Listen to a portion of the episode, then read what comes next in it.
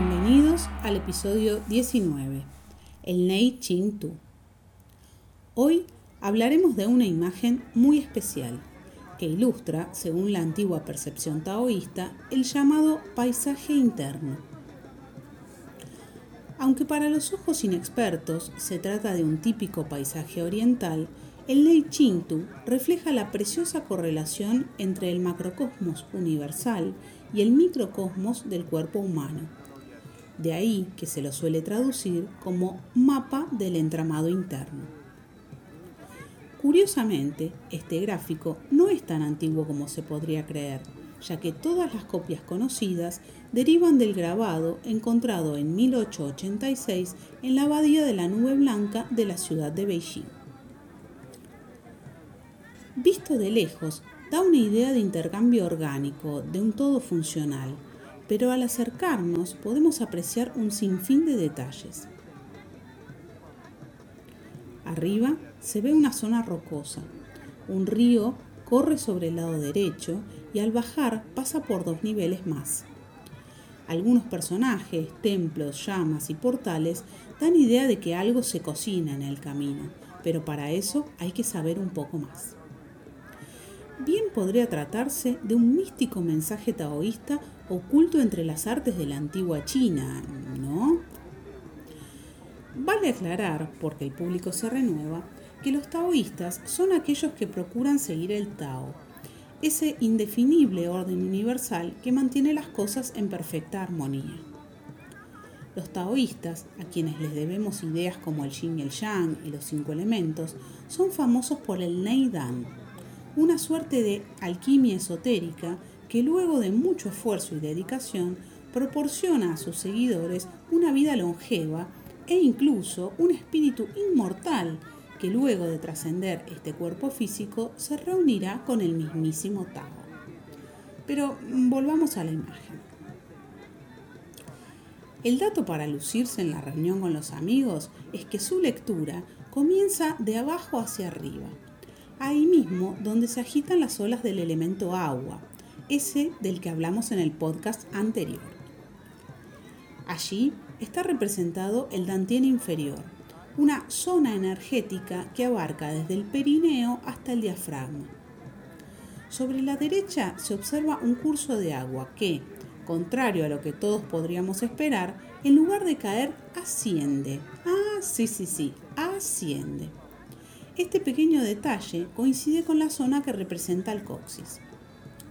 Un par de figuras humanas aparecen sobre tres norias que empujan el agua hacia las inmensas llamas que representan el fuego de la vida y su poder transformador.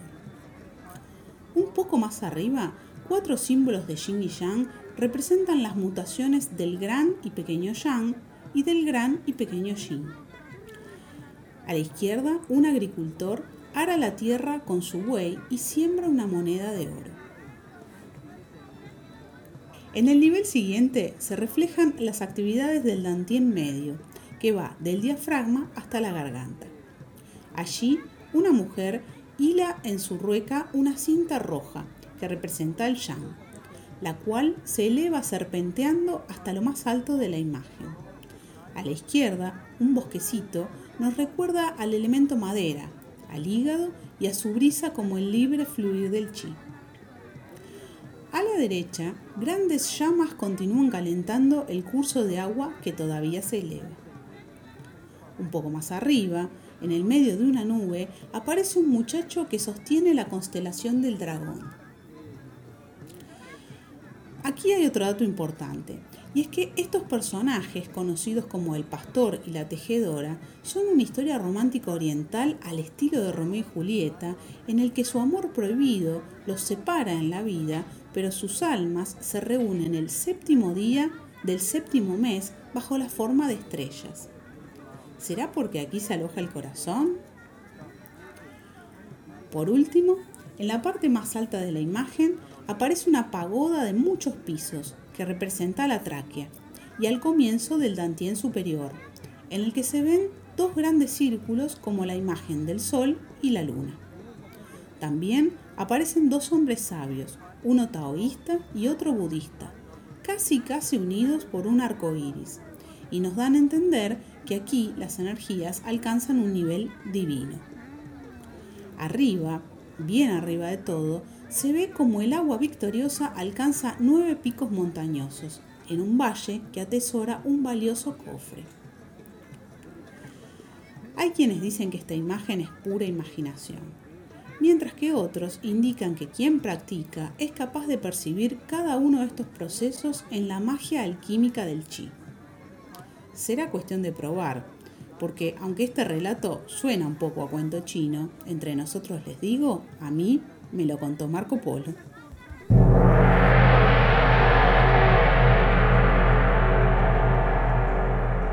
Hola, ¿cómo están? Hola Marina, hola gente. Bueno, qué lindo resumen, qué linda historia eh, sobre lo que somos en el cuerpo, ¿no? Cómo somos, lo que somos.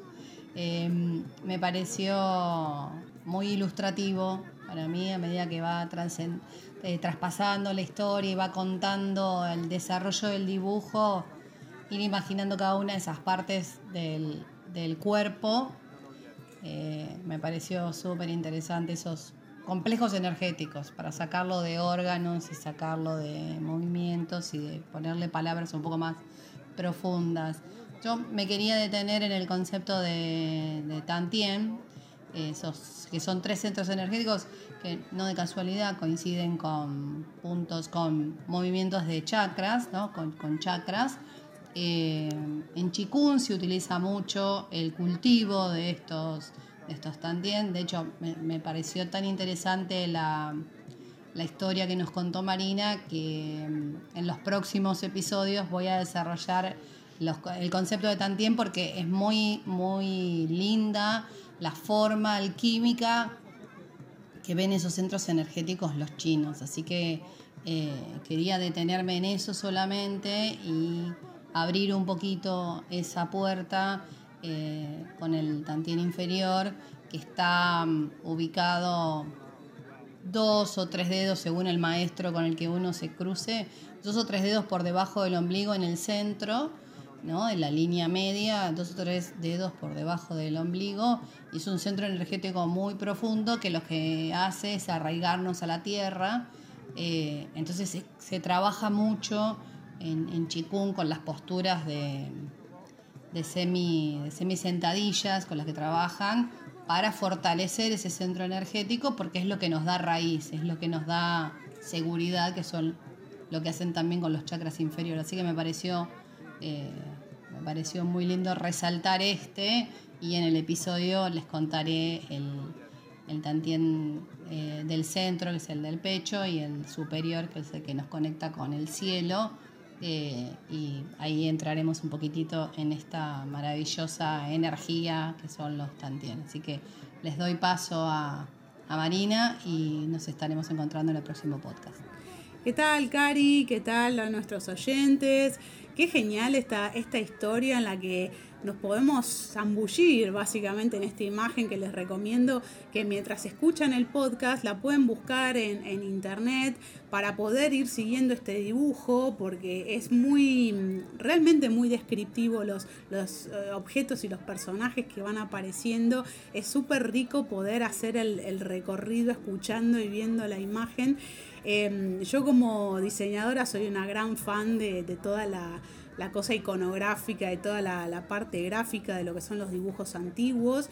Y este en particular me pareció mm, súper interesante porque cuenta, básicamente cuenta una historia, ¿no? Y cuenta una forma de ver el interior del cuerpo que difiere tanto a lo que estamos acostumbrados nosotros en nuestra mirada anatómica de disección así médica. Eh, que uno siempre tiende a pensar, decir, bueno, esta mirada poética, ¿no? O esta mirada metafórica. Y me parecía valioso em, ponernos en, otra cabeza, en una cabeza más oriental, en donde quizás no están haciendo una metáfora, no está diciendo el cuerpo es como o la columna vertebral es como un río, sino la columna vertebral es un río, ¿no? Y, esta, y esta, este unir el objeto con, lo que estoy observando y con la naturaleza y realmente integrarnos a la naturaleza. No separar el sujeto del objeto, sino reunir. Y creo que este, esta imagen del paisaje interior nos hace dar cuenta la enorme vinculación que tenemos con la naturaleza, con el universo y cómo esto que dicen los libros antiguos en el subwem de eh, lo que pasa afuera también pasa adentro, ¿no? También está en el Kibalión y en un montón de libros antiguos. Así que me pareció mm, una linda forma de, recordar que nosotros somos también la naturaleza y que todo lo que observamos afuera también tenemos algún reflejo adentro. Así que bueno, con esto cerramos este episodio y los esperamos por supuesto en el próximo podcast. Muchas gracias. Me lo contó Marco Polo relatos y reflexiones de sabiduría oriental para curiosos occidentales. Seguinos en las redes sociales como arroba me lo contó Marco Polo. Escucha los podcasts en tu plataforma favorita y conoce nuestros cursos y masterclass en la web marcopolocursos.com.